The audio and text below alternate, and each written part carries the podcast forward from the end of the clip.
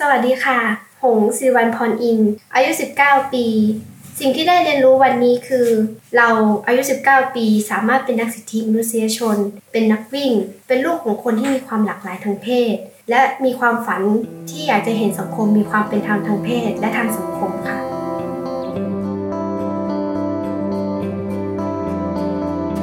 Listen to the Cloud เรื่องที่ The Cloud อยากเล่าให้คุณฟัง Coming of Age บทเรียนชีวิตของผู้คนหลากหลาย และสิ่งที่พวกเขาเพิ่งได้เรียนรู้ในวัยนี้ สวัสดีค่ะ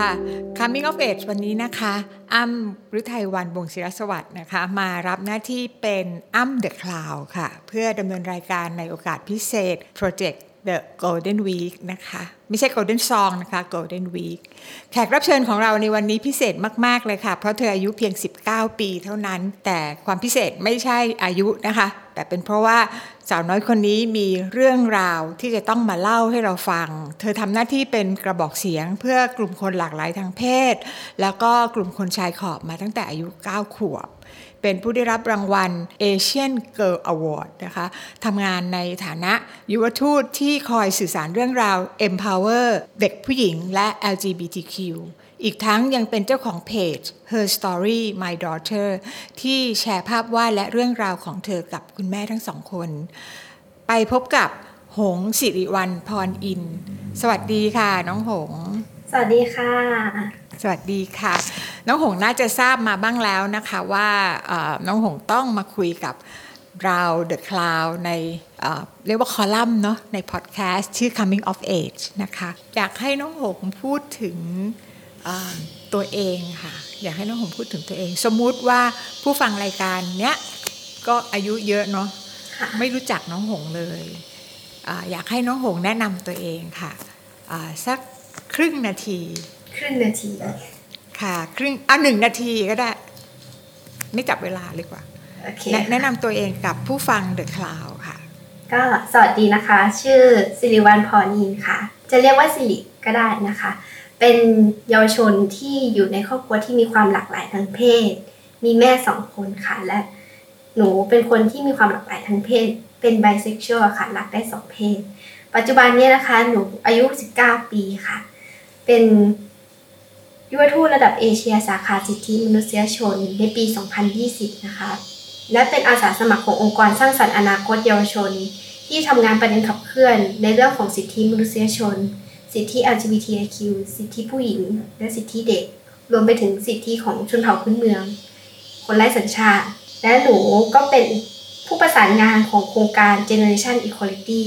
ซึ่งเป็นโครงการที่มีเป้าหมายคือ การสร้างยุคสมัย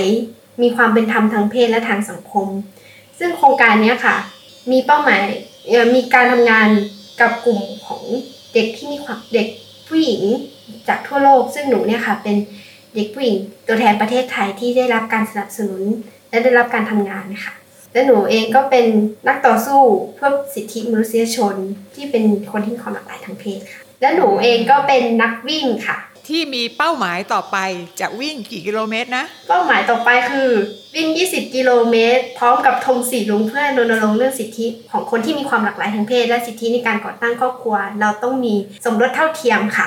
อืม ตอนนี้น้องหงอายุ 19 ปีใช่ไหมคะใช่ค่ะอายุ19 ปีกำลังจะ 20 ค่ะอายุ20 แล้วเรียนอยู่ชั้นปี อยู่ปี 2 ค่ะ ปี 2 คณะอะไรคะคณะมนุษยศาสตร์สาขาปรัชญามหาวิทยาลัยเชียงใหม่ค่ะว้าวเชียงใหม่แคมปัสดีมากเลยเนาะเนาะต้นไม้เยอะมากเลย กว่าจะมาเป็นน้องหงอายุ 19 วันเนี้ยค่ะ มีมีสามใช้คำว่าสามเหตุการณ์หรือสามเรื่องใหญ่ ๆ ที่ก่อให้เกิดการเปลี่ยนแปลงในชีวิต ของน้องหงมีอะไรบ้างคะก็ในสามเรื่องนี้ค่ะหนูอาจจะขอแบ่งเป็นข้อแรกก่อนนะคะอย่างเรื่องแรกเนี่ยค่ะที่เป็นจุดเปลี่ยนสำคัญในชีวิตหนูเลยคือการที่หนูเลือกที่จะมาเป็นลูกของทั้งแม่เจี๊ยบแล้วก็แม่จุกนะคะ ก็มันมีจุดเริ่มต้นมาจากหนูเนี่ยได้มาเที่ยวที่เชียงใหม่กับยายค่ะ มาหาป้าที่เขาอยู่เชียงใหม่ตอนนั้นหนูอายุได้เก้าขวบค่ะ ก็ตอนนั้นป้าทำงานเป็น NGO ก็ทำงานดูแล พี่ๆที่เป็นชนเผ่าพื้นเมืองค่ะ แล้วก็ทำงานเรื่องของประเด็นสิทธิมนุษยชน ความเท่าเทียมทางเพศ แล้วก็ตอนนั้นป้าก็มีแฟนเป็นผู้หญิงด้วยอย่างเงี้ยค่ะ แล้วตอนนั้นที่หนูมาเนี่ยคือหนูถ้าจะสื่อสารไม่ได้เลยหนูมีข้อจำกัดหลายอย่างเนี้ยค่ะ สื่อสารไม่ได้ บอกความต้องการของตัวเองไม่ได้ แม่ก็เลย ป้าก็เลยเห็นว่าเราอะมี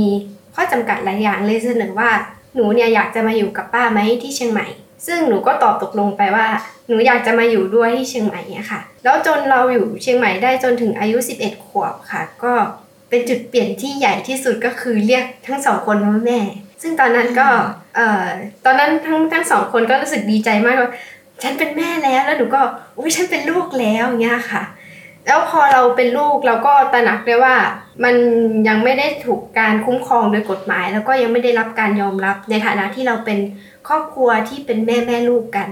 แล้วอีกทั้งหนูก็ยังถูกตั้งคำถามมาจากครูจากเพื่อน เพราะว่าเขาไม่ได้มีภาพครอบครัวแบบที่เขามีกันอย่างเงี้ยค่ะ ครอบครัวของเราไม่เหมือนเขา มันทำให้เราเนี่ยทั้งแม่แล้วก็หนูตระหนักได้ว่าเราจะต้องต่อสู้ในประเด็นเรื่องของสิทธิในการก่อตั้งครอบครัวของคนที่มีความหลากหลายทางเพศ ซึ่งมันก็ไม่ได้แค่เพื่อที่จะเป็นเพื่อเฉพาะคนที่เป็นคนที่มีความหลากหลายทางเพศที่เป็นพ่อกับแม่เท่านั้นค่ะ แต่หนูต่อสู้เพื่อที่จะเป็นเพื่อสิทธิ์ของลูก อย่างตัวหนูเอง เพื่อนๆของหนูหรือน้องๆที่มีบริบทคล้าย ๆ กับหนูค่ะ มันทำให้หนูลุกขึ้นมาขับเคลื่อนทั้งพูดในเวทีสาธารณะ ให้สัมภาษณ์กับสื่อต่างๆ การเขียนบทความแล้วก็การรณรงค์ในวันสำคัญ ซึ่งหนูเองเนี่ยก็เริ่มขับเคลื่อนแบบในเรื่องนี้จริง ๆ จังๆก็ตั้งแต่อายุ 14 ปีค่ะ จนปัจจุบันเองนี้หนูก็ยังขับเคลื่อนอยู่นะคะ แล้วในตอนที่หนูอายุ 14 เนี่ยค่ะหนูก็ค้นพบตัวตนของตัวเองก็คือหนูเป็นคนที่มีอัตมีความรสนิยมความชอบได้สองเพศค่ะ ซึ่งตอนนั้นเราก็บอกแม่ไป คือตอนนั้นหนูดีใจมากตรงที่ แม่เราบอกว่าแม่ดีใจมากเลยที่ลูกบอกแม่ว่าหนูอะชอบได้สองเพศแล้ว แม่ก็ยินดี แล้วแม่ก็แม่ว่าแม่ว่าลูกอะจะเป็นอะไรเงี้ยค่ะ แม่ก็พร้อมจะสนับสนุนหนู แล้วก็พร้อมจะอยู่เคียงข้าง ซึ่งเรารู้สึกว่ามันค่อนข้าง support แล้วก็ฮิวใจมากๆเลยนะคะที่เรารู้สึกว่ามีคนที่เข้าใจเราแล้วเขาพร้อมจะอยู่เคียงข้างเรา อันนี้คือจุดเปลี่ยนแรกของหนู จุดเปลี่ยนที่สองของหนูก็คือเรื่องของการเรียน ต้องในตอนเด็กๆ ที่หนูได้บอกไปในตอนต้นว่าหนูสื่อสารก็ไม่ได้ เขียนก็ไม่เป็น อ่านก็ยังอ่านไม่ออกเลยตอนนั้นตอนเก้าขวบ แล้วจนหนูได้อยู่เชียงใหม่เรื่อยๆหนูก็เริ่มเรียนดีขึ้นค่ะ แล้วก็เป็นช่วงที่มีภาวะวิกฤตของชีวิตวัยรุ่นเลยก็คือช่วงอายุ 14-15 ตอนนั้นหนูติดเกมทำให้เกือบไม่จบม .3 ค่ะ ซึ่งตอนนั้นเองเนี่ยก็ยากเหมือนกันเพราะว่าเราทั้งชีวิตเราก็เปลี่ยนไปเราไม่อยากเรียน เราไม่ตั้งใจเรียนแล้วเนี่ยค่ะ ก็จากที่สองของห้องกลายเป็นที่สุดท้ายเลยเนี่ยค่ะ ซึ่งตอนนั้น หนูเองก็ไม่รู้ว่าตัวเอง เรายังไม่เห็นภาพของตัวเองว่าเราติดเกมอย่างเงี้ยค่ะ จนแม่ทั้งสองว่ามันไม่โอเคแล้วที่เราอยู่ในสภาพแบบนี้อย่างเงี้ยค่ะ ก็เลยแม่ก็พาเรามานั่งคุยมาทำมาสะท้อนให้เราเห็นว่าเราต้องข้ามผ่านปัญหานี้ไปด้วยกันอย่างเงี้ยค่ะ ซึ่งหนูก็ใช้เวลาสองปีในการข้ามผ่านมัน จนมันก็สามารถผ่านมาได้นะคะ แล้วก็ ในช่วงหนูขึ้นมัธยมปลายค่ะ ก็เป็นสิริวัลที่ทำทั้งทำงานเป็นอาสาสมัคร แล้วก็เป็นนักเรียนด้วย ซึ่งการที่หนูทั้งทำงานและการเรียนเนี่ยค่ะ มันทำให้หนูเนี่ยมีผลงาน ในการที่จะสามารถสมัครเข้าเรียนมหาวิทยาลัยได้นะคะ ก็จนตอนนี้นะคะก็ได้เรียนในระดับมหาวิทยาลัยในคณะที่เรารู้สึกว่าโอเค แล้วก็สามารถนำมาใช้ในชีวิต ของเราได้และในการทำงานของเราได้ค่ะ แล้วก็ในส่วนของอันที่สามก็คือวิกฤตโควิดค่ะ มันเป็นวิกฤตหนูขอนิยามมันว่ามันเป็นวิกฤตที่ทำให้เราได้เรียนรู้ ได้ปรับตัว แล้วก็เป็นโอกาสของเราด้วย อย่างในช่วงแรกที่มีโควิดนะคะชีวิตมันเปลี่ยนไปเยอะมากทั้งเศรษฐกิจ สังคมการเมือง การเรียนมันถาโถมเข้ามาในชีวิตมากตอนนั้นก็ ยอมรับเลยว่าเครียดเครียดมากค่ะตอนนั้น แล้วก็จุดเปลี่ยนของมันกลายเป็นจุดเปลี่ยนของครอบครัวหนู ขององค์กรสร้างสรรค์อนาคตเยาวชน คือการที่พวกเราทุกคนเนี่ยออกมาออกกำลังกายกัน ซึ่งคนที่รีเริ่มชวนในการออกกำลังกายนี่ค่ะ ก็คือแม่เจี๊ยบมาฉาพรอินของคือแม่ของหนูเนี่ยค่ะ ได้พาหนูแม่อีกคนนึงแล้วก็พี่ในองค์กรค่ะมาวิ่งด้วยกัน ซึ่งงานแรกที่เราวิ่งก็คืองานเชียงใหม่ LGBTIQ Run ครั้งที่หนึ่ง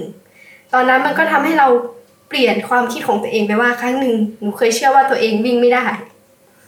แล้วก็เปลี่ยนความคิดของตัวเองไปเลยว่าแบบเฮ้ยเราก็วิ่งได้อะเราเก่งมากเลยที่เราสามารถวิ่งจบ 5 กิโลแรกในชีวิตเราได้เงี้ยค่ะแล้วก็เปลี่ยนกิจวัตรในชีวิตของเราไปเลยก็คือ เราต้องเราไม่สามารถนอนดึกได้ เพราะว่าเราต้องตื่นเช้าไปวิ่ง เพราะฉะนั้นกิจวัตรของหนูก็จะนอนเร็วขึ้น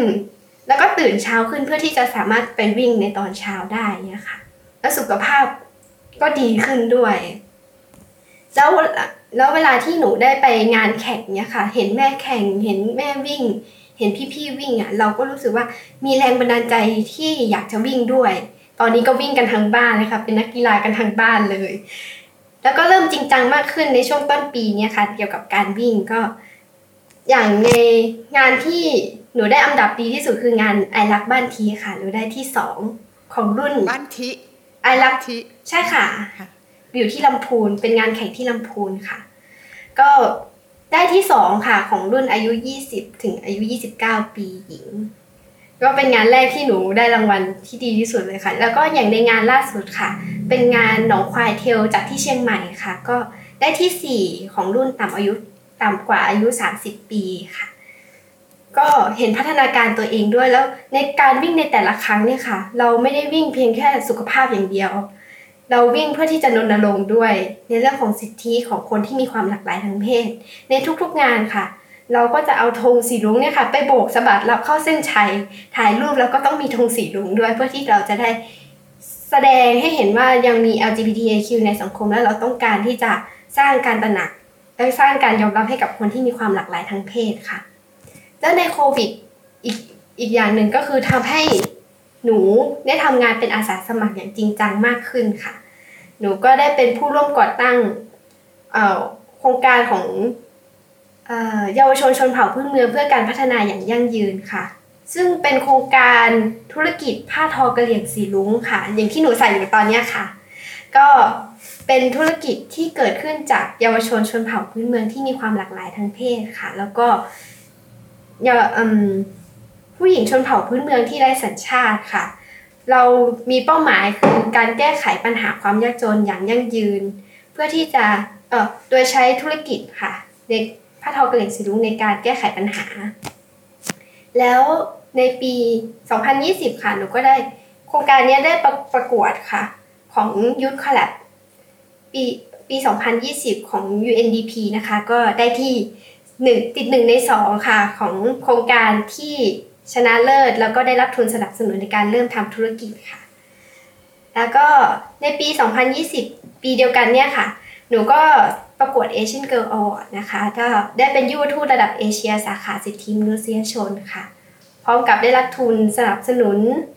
ที่จะทำงานในประเด็นเด็กผู้หญิง กับเด็กที่มีความหลากหลายทางเพศ ให้เข้าใจเรื่องสิทธิมนุษยชน สิทธิเด็กแล้วก็ เป็นแรงบันดาลใจให้กับเด็กด้วยเนี่ยค่ะ แล้วก็ปัจจุบันเองเนี่ยหนูก็เป็นผู้ประสานงานของโครงการ Generation Equality ค่ะ ซึ่งก็มีกลุ่มเป้าหมาย คือเด็กผู้หญิง แล้วก็เด็กที่มีความหลากหลายทางเพศ ให้เข้าใจเรื่องของความเป็นธรรมทางเพศ เรื่องของสิทธิมนุษยชน สิทธิเด็ก แล้วก็นำเสียงและประสบการณ์ของเขาเนี่ยค่ะ ออกมารณรงค์ผ่านงานศิลปะนะคะซึ่งโครงการนี้ก็ใกล้จะเสร็จแล้วค่ะ นี่คือจุดเปลี่ยนสามข้อที่ทั้งสามข้อ ใช่ค่ะ น้องหงพูดจาฉาดฉานมากค่ะพี่ป้าแล้วกันค่ะป้าฟังเพลินมากเลยนั่นคือสามเหตุการณ์ใหญ่เนาะที่ก่อให้เกิดการเอ่อเปลี่ยนแปลงข้ามผ่านมาเนาะแล้วก็เป็นน้องหงวันนี้ที่ยิ้มแจ่มใสมาก ตอนนี้วิ่งกี่กิโลแล้วคะ ตอนนี้วิ่งไกลสุดอยู่ที่ 15โลค่ะ 15 กิโลโอ้สิบห้ากิโลนี่เป็นมินิมินิมาราธอนยัง เออเลยมินิมาราธอนไป เลยมินิมาแล้วใช่ไหมค่ะ เลยมินิมาแล้วแต่ว่าปีนี้เป้าหมายของหนูคือ 20 กิโลค่ะ นี่ป้าวิ่งไกลที่สุดคือ 11 กิโลค่ะ แล้วหยุดอยู่แค่นั้น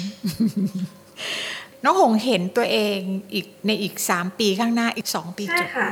น้องหงเห็นตัวเองในอีก 2 ปีข้างหน้ายังไงคะ ในอีกสองปีข้างหน้า หนูก็เห็นตัวเองว่า หนูจะเป็น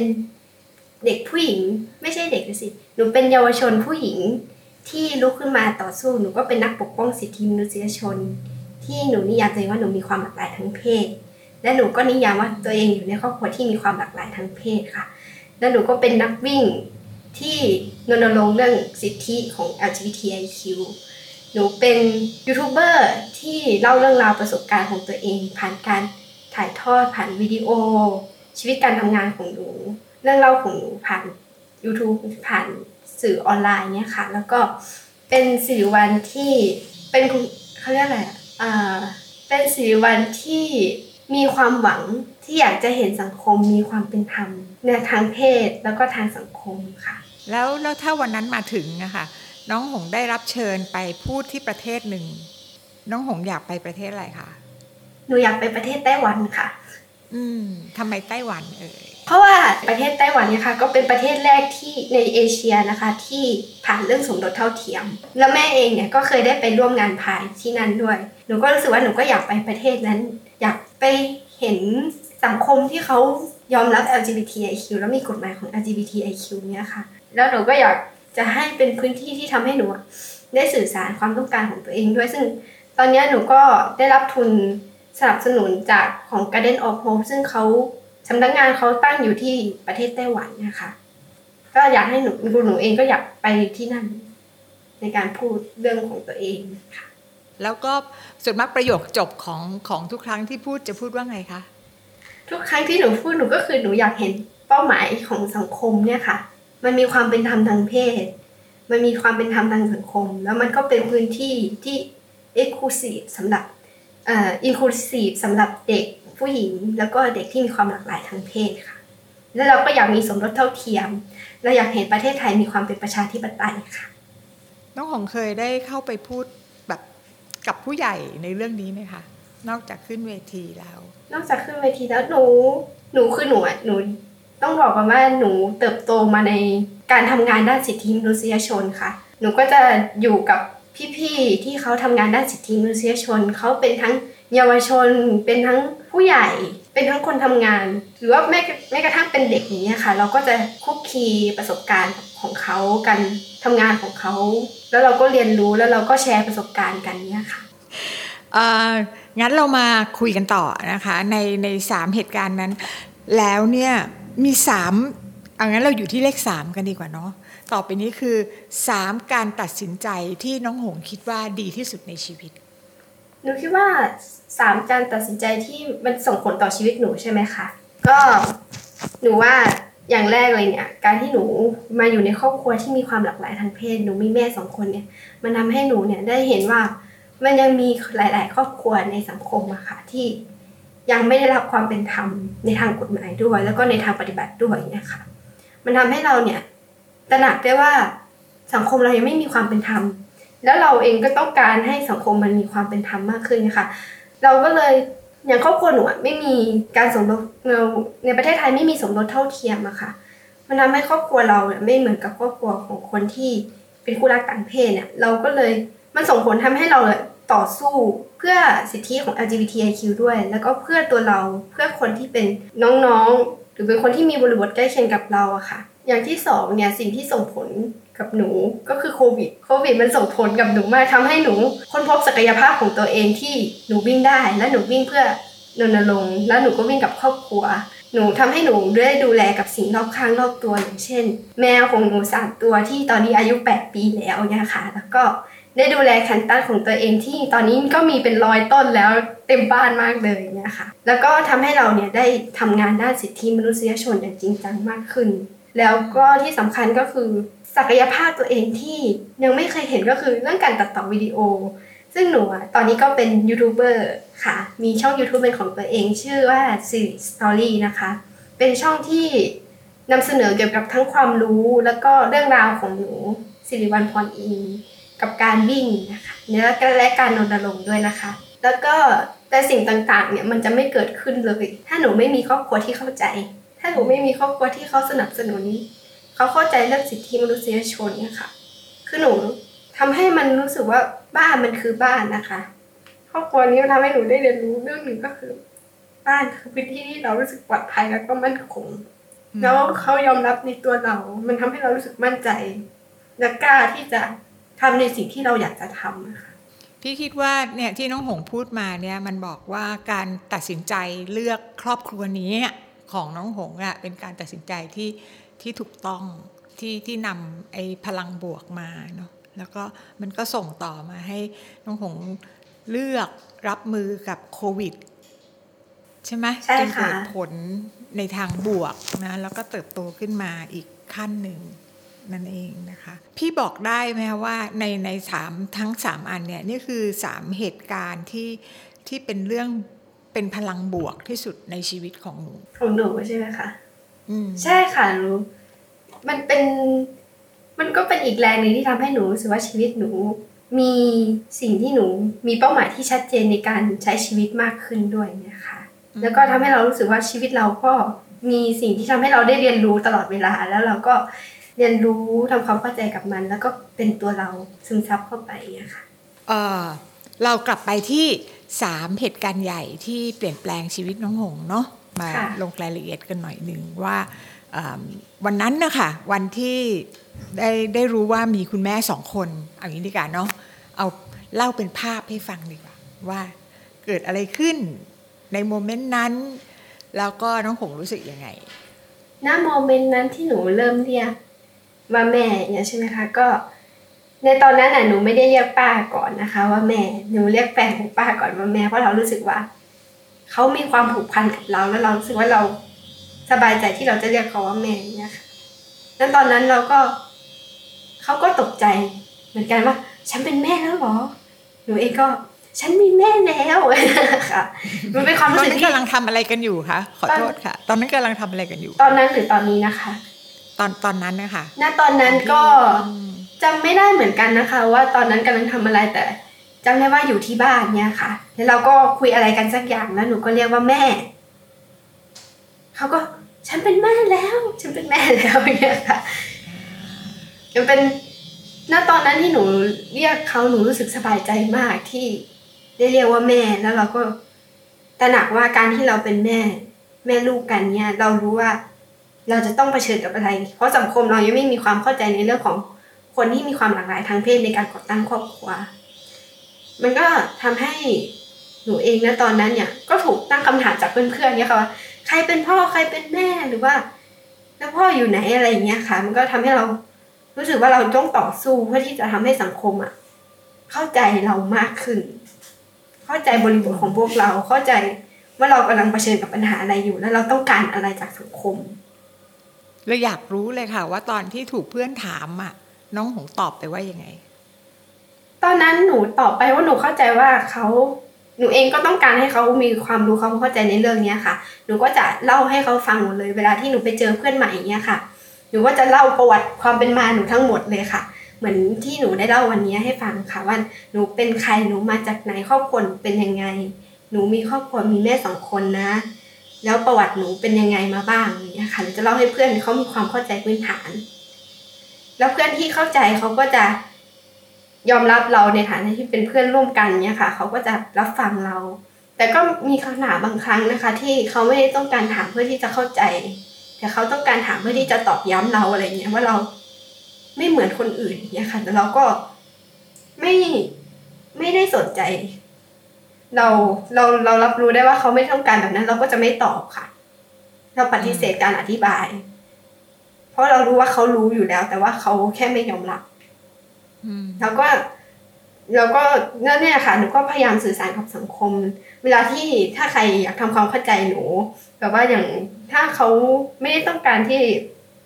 จะรู้จักหนูจริง ๆ ดักจากใจจริงอะไรเงี้ยค่ะ หนูก็จะให้เขาค้นหาชื่อหนูได้เลย ถ้าเขาอยากรู้จักหนูเนี่ยค่ะ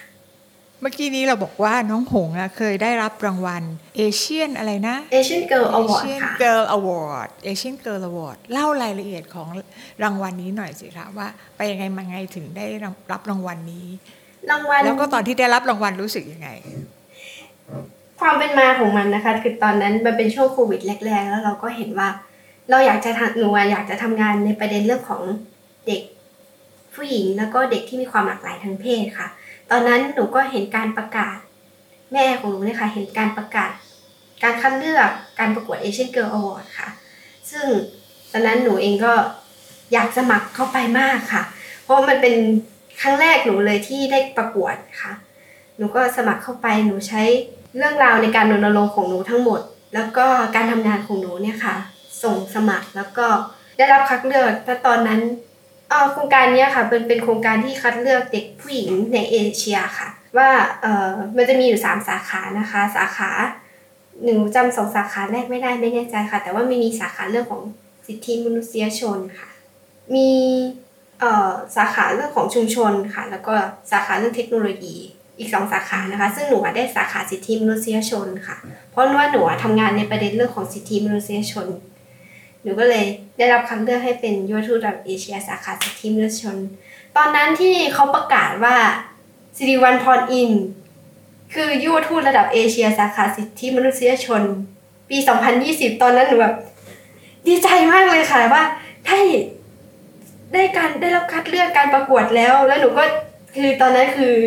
กอดกันทั้งบ้านเลยอย่างเงี้ยค่ะว่าลูกสาวฉันได้แล้วอย่างเงี้ยค่ะ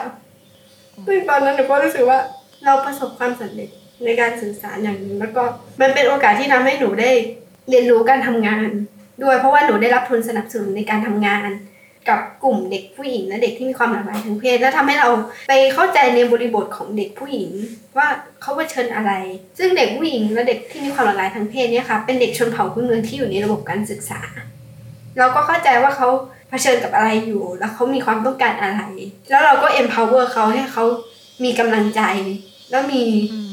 พลังที่จะทำงานและขับเคลื่อนในประเด็นเรื่องของสิทธิมนุษยชน ซึ่งตอนนั้นก็รู้สึกดีมากเลยอะค่ะดีเลยที่น้องหงพูดคำว่า empower ขึ้นมา คือ empower เนี่ยมันเป็นคำที่ใหญ่เนาะแล้วเราก็พูดกันมานานแล้วเหมือนกันถามน้องหงเลยว่าคำว่าให้ถ้าน้องหงอธิบายคำว่า empower เป็นภาษาไทย อธิบายเป็นการกระทำอะเออเรา empower กันอย่างไรคะ อย่างของโครงการหนูค่ะการ empower ก็คือการส่งเสริมให้เขาได้มีการเรียนรู้ อย่างการที่หนูทำงานกับเยาวชนที่มีความหลากหลายทางเพศหรือเป็นเด็กผู้หญิงเนี่ยค่ะ เราตระหนักว่าเขาเผชิญกับปัญหาอะไร เราตระหนักว่าเขาต้องการอะไร แล้วเราก็ส่งเสริมให้เขาเนี่ยได้ส่งเสียงความต้องการของเขา อย่างโครงการ Generation Equality ค่ะ หนูก็ทำงานเสริม ความรู้ความเข้าใจในเรื่องสิทธิมนุษยชน เรื่องความเป็นธรรมทางเพศ เพื่อที่จะให้เขาอะมีมีเครื่องมือในการสื่อสาร แล้วเราก็นำเสียงของเขาเนี่ยค่ะออกมารณรงค์ซึ่งในแต่ละเรื่องราวเนี่ยค่ะ มันก็มีทั้งเรื่องดี แล้วก็เรื่องที่เป็นสิ่งที่เขาเป็นอุปสรรคและเขาสามารถข้ามผ่านมันมาได้ค่ะ แล้วก็เคารพประสบการณ์ของเขา ทุกครั้งที่เราได้ฟังเรื่องราวเนี่ยค่ะ เราจะไม่ตัดสิน เราจะรับฟัง แล้วเราก็จะเป็นกำลังใจให้กัน ซึ่งทุกครั้งที่หนูได้ฟังเรื่องราวของทุกๆคนที่หนูเคยทำงานด้วย หนูก็ร้องไห้แบบนี้ทุกครั้งเลยเนี่ยค่ะแม้แต่ว่าอ่าเวลาที่หนูพูดหนูก็ร้องไห้ เวลาที่หนูฟังเขาเองหนูก็ร้องไห้เพราะว่าเรา เหมือนเรามีประสบการณ์ร่วมกัน แล้วเราก็เคารพเขาเขาเคารพเราแล้วเรา สร้างพื้นที่นั้นให้เป็นพื้นที่ปลอดภัย ที่เราจะไม่ตัดสินตีกากัน เราจะไม่นำเรื่องพวกนี้ไปนินทารับหลังกัน เราจะไม่นำเรื่องนี้ไปบอกคนอื่น ถ้าเจ้าตัวไม่ยินยอม ซึ่งเราเน้นการสร้างพื้นที่ปลอดภัยเพื่อให้เขาได้เรียนรู้ค่ะเนาะจริงๆคำว่า empower พอจะอธิบายแล้วมันจะเป็นการกระทำมันจะมันจะมันจะกว้างขึ้นใช่คค่ะนก็จะคนก็จะเข้าใจมันนะคะ ขอบคุณมากนะคะ น้องหง พี่ว่าการร้องไห้ของน้องหงอะดีมากเลยอะมันมันคือการที่เราแบบว่า เรารู้สึกปลอดภัยต่อกันนะใช่ไหมน้องหงสามารถที่จะเล่าทุกอย่างแล้วก็แล้วก็เล่าอย่างเป็นธรรมชาติ ปล่อยอารมณ์ไหลออกมา อันนี้ก็คือคือพื้นที่ปลอดภัยของน้องหงนะคะเดอะคลาวก็เป็นพื้นที่ปลอดภัยอันนั้นนะคะ อยากฟังน้องหงเล่าสึถึงสิ่งที่น้องหงได้เรียนรู้จากการคุยกันวันนี้หรือการทำพอดแคสต์วันนี้ค่ะ ก็ทั้งบทเรียนนะคะ หนูขอเอามาจากตั้งแต่ชีวิตหนูทั้งหมดเลยค่ะ บทเรียนแรกของหนูเนี่ยที่หนูได้เลยก็คือ ครอบครัวค่ะ มันทำให้การที่หนูอยู่ในครอบครัวที่มีแม่สองคนเนี่ยค่ะ มันทำให้เราเข้าใจคำว่าครอบครัวมากขึ้น ครอบครัวมันไม่ใช่การที่มีพ่อแม่ลูกถึงจะเรียกว่าครอบครัว แต่ครอบครัวมันคือพื้นที่ที่ทำให้เราเป็นตัวของตัวเองได้ เป็นพื้นที่ที่เรารู้สึกปลอดภัย รู้สึกมั่นคง และรู้สึกสบายใจ แล้วการที่หนูอยู่ในครอบครัวที่มีแม่สองคน มันก็ทำให้หนูตระหนักว่าสังคม เรายังไม่มีความเข้าใจในเรื่อง LGBTIQ มันก็ทำให้เราได้ยืนยันต่อสู้ เพื่อที่จะมีสิทธิของ LGBTIQ เนี่ยสามารถก่อตั้งครอบครัวได้ แล้วก็เป็นสิทธิของลูกด้วยของคน ลูกที่อยู่ในครอบครัวที่มีความหลากหลายทางเพศเนี่ยค่ะ ก็จะต้องมีสิทธิเหมือนกับลูกที่อยู่ในครอบครัวที่เป็นคู่รักต่างเพศเหมือนกัน อันนี้พี่อาจจะยังไม่เข้าใจบริบทดี การที่อยู่ในครอบครัวที่มีความมีแม่มีแม่สองคนเนี่ยค่ะ ลูกก็เสียสิทธิด้วย อย่างหนูเนี่ยค่ะ การที่หนูเป็นลูกเนี่ยค่ะ หนูไม่สามารถเซ็นเอกสาร แม่ไม่สามารถเซ็นเอกสารให้หนูได้ในทางราชการ อย่างในตอน เด็กตอนหนูอายุ 14-15 หนูจะได้เดินทางไปต่างประเทศ หนูไม่สามารถเดินทางได้ เพราะว่าหนูไม่มีผู้ปกครองทางกฎหมาย แม่ทั้งสองคนเซ็นให้หนูไม่ได้ มันทำให้หนูเสียสิทธิในการเดินทางทุกสิทธิ์ทุกพลาดไป มันทำให้หนูตระหนักได้ว่าเราต้องสร้างการยอมการเข้าใจและการยอมรับและต้องมีกฎหมายสมรสเท่าเทียมค่ะ อย่างบทเรียนที่สองก็คือ การยอมรับและการเติบโต แน่นอนว่าหนูเคยมีประสบการณ์ที่หนูผิดพลาดในชีวิตคือการติดเกม และการติดเกมของหนูเนี่ยมันทำให้มันส่งผลต่อตัวเอง ทั้งสุขภาพ ทั้งชีวิตประจำวัน ส่งผลต่อการเรียนของหนู การเรียนตก ส่งผลต่อความสัมพันธ์ในครอบครัวด้วย ซึ่งตอนนั้นเนี่ยถ้าหนูไม่ยอมรับหนูก็จะไม่เป็นสิริวัลในวันนี้ แต่หนูยอมรับแล้วหนูก็แก้ไขมัน และทำให้หนูสามารถข้ามผ่านจุดจุดนั้นมาได้ ก็เป็นสิริวัลที่เห็นศักยภาพของตัวเอง เห็นว่าตัวเองสามารถวาดภาพเพื่อนนรงค์ได้ เห็นว่าตัวเองเป็นยูทูบเบอร์ที่สามารถเอาเรื่องราวของตัวเอง มาสื่อสารกับสังคม เป็นสิริวัลที่สามารถเขียนหนังสือได้และเข้าใจ แล้วซึ่งตอนนี้หนูก็เป็นผู้ประสานงานใช่ไหมคะ หนูก็มีทักษะในการเขียนกิจกรรม บันทึกกิจกรรมการเขียนรายงาน ซึ่งถ้าย้อนกลับไปตอนเด็กอายุสามขวบเนี่ย มันไม่มีภาพนี้ในหัวเลยนะคะ ไม่มีภาพว่าเด็กหญิงสิริวัลนี่แบบ สามารถเขียนเขียน รายงานได้เป็นเรื่องเป็นราวแล้วก็เรื่องของการสื่อสารค่ะ ตอนเด็กเนี่ยถ้าพี่จำได้หนูเล่าให้ฟังว่าหนูแทบจะสื่อสารอะไรไม่ได้เลย ซึ่งตอนนี้หนูก็เปลี่ยนมา สามารถสื่อสารความต้องการของตัวเองได้ และที่สำคัญคือหนูก็นำเสียง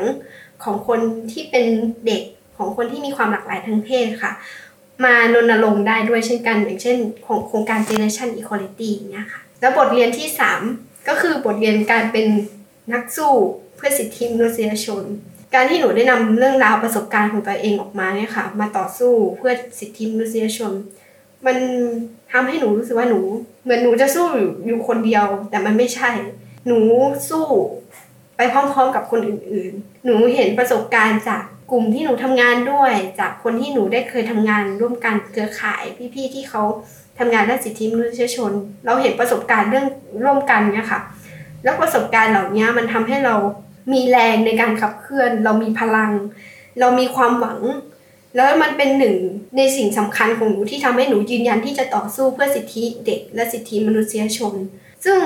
พี่อาจจะดูคิดว่าชีวิตหนูมันภาระหน้าที่มันเยอะมาก ทั้งชีวิตตัวเอง ทั้งการทำงานทั้งสังคม มันหนูแบกไว้ทุกอย่างเนี่ยค่ะแต่ว่าหนูมีเครื่องมือที่จะจัดการและรับมือกับเรื่องเหล่านี้ คือหนูมีมีแมวไว้คอยดูแลจิตใจหนู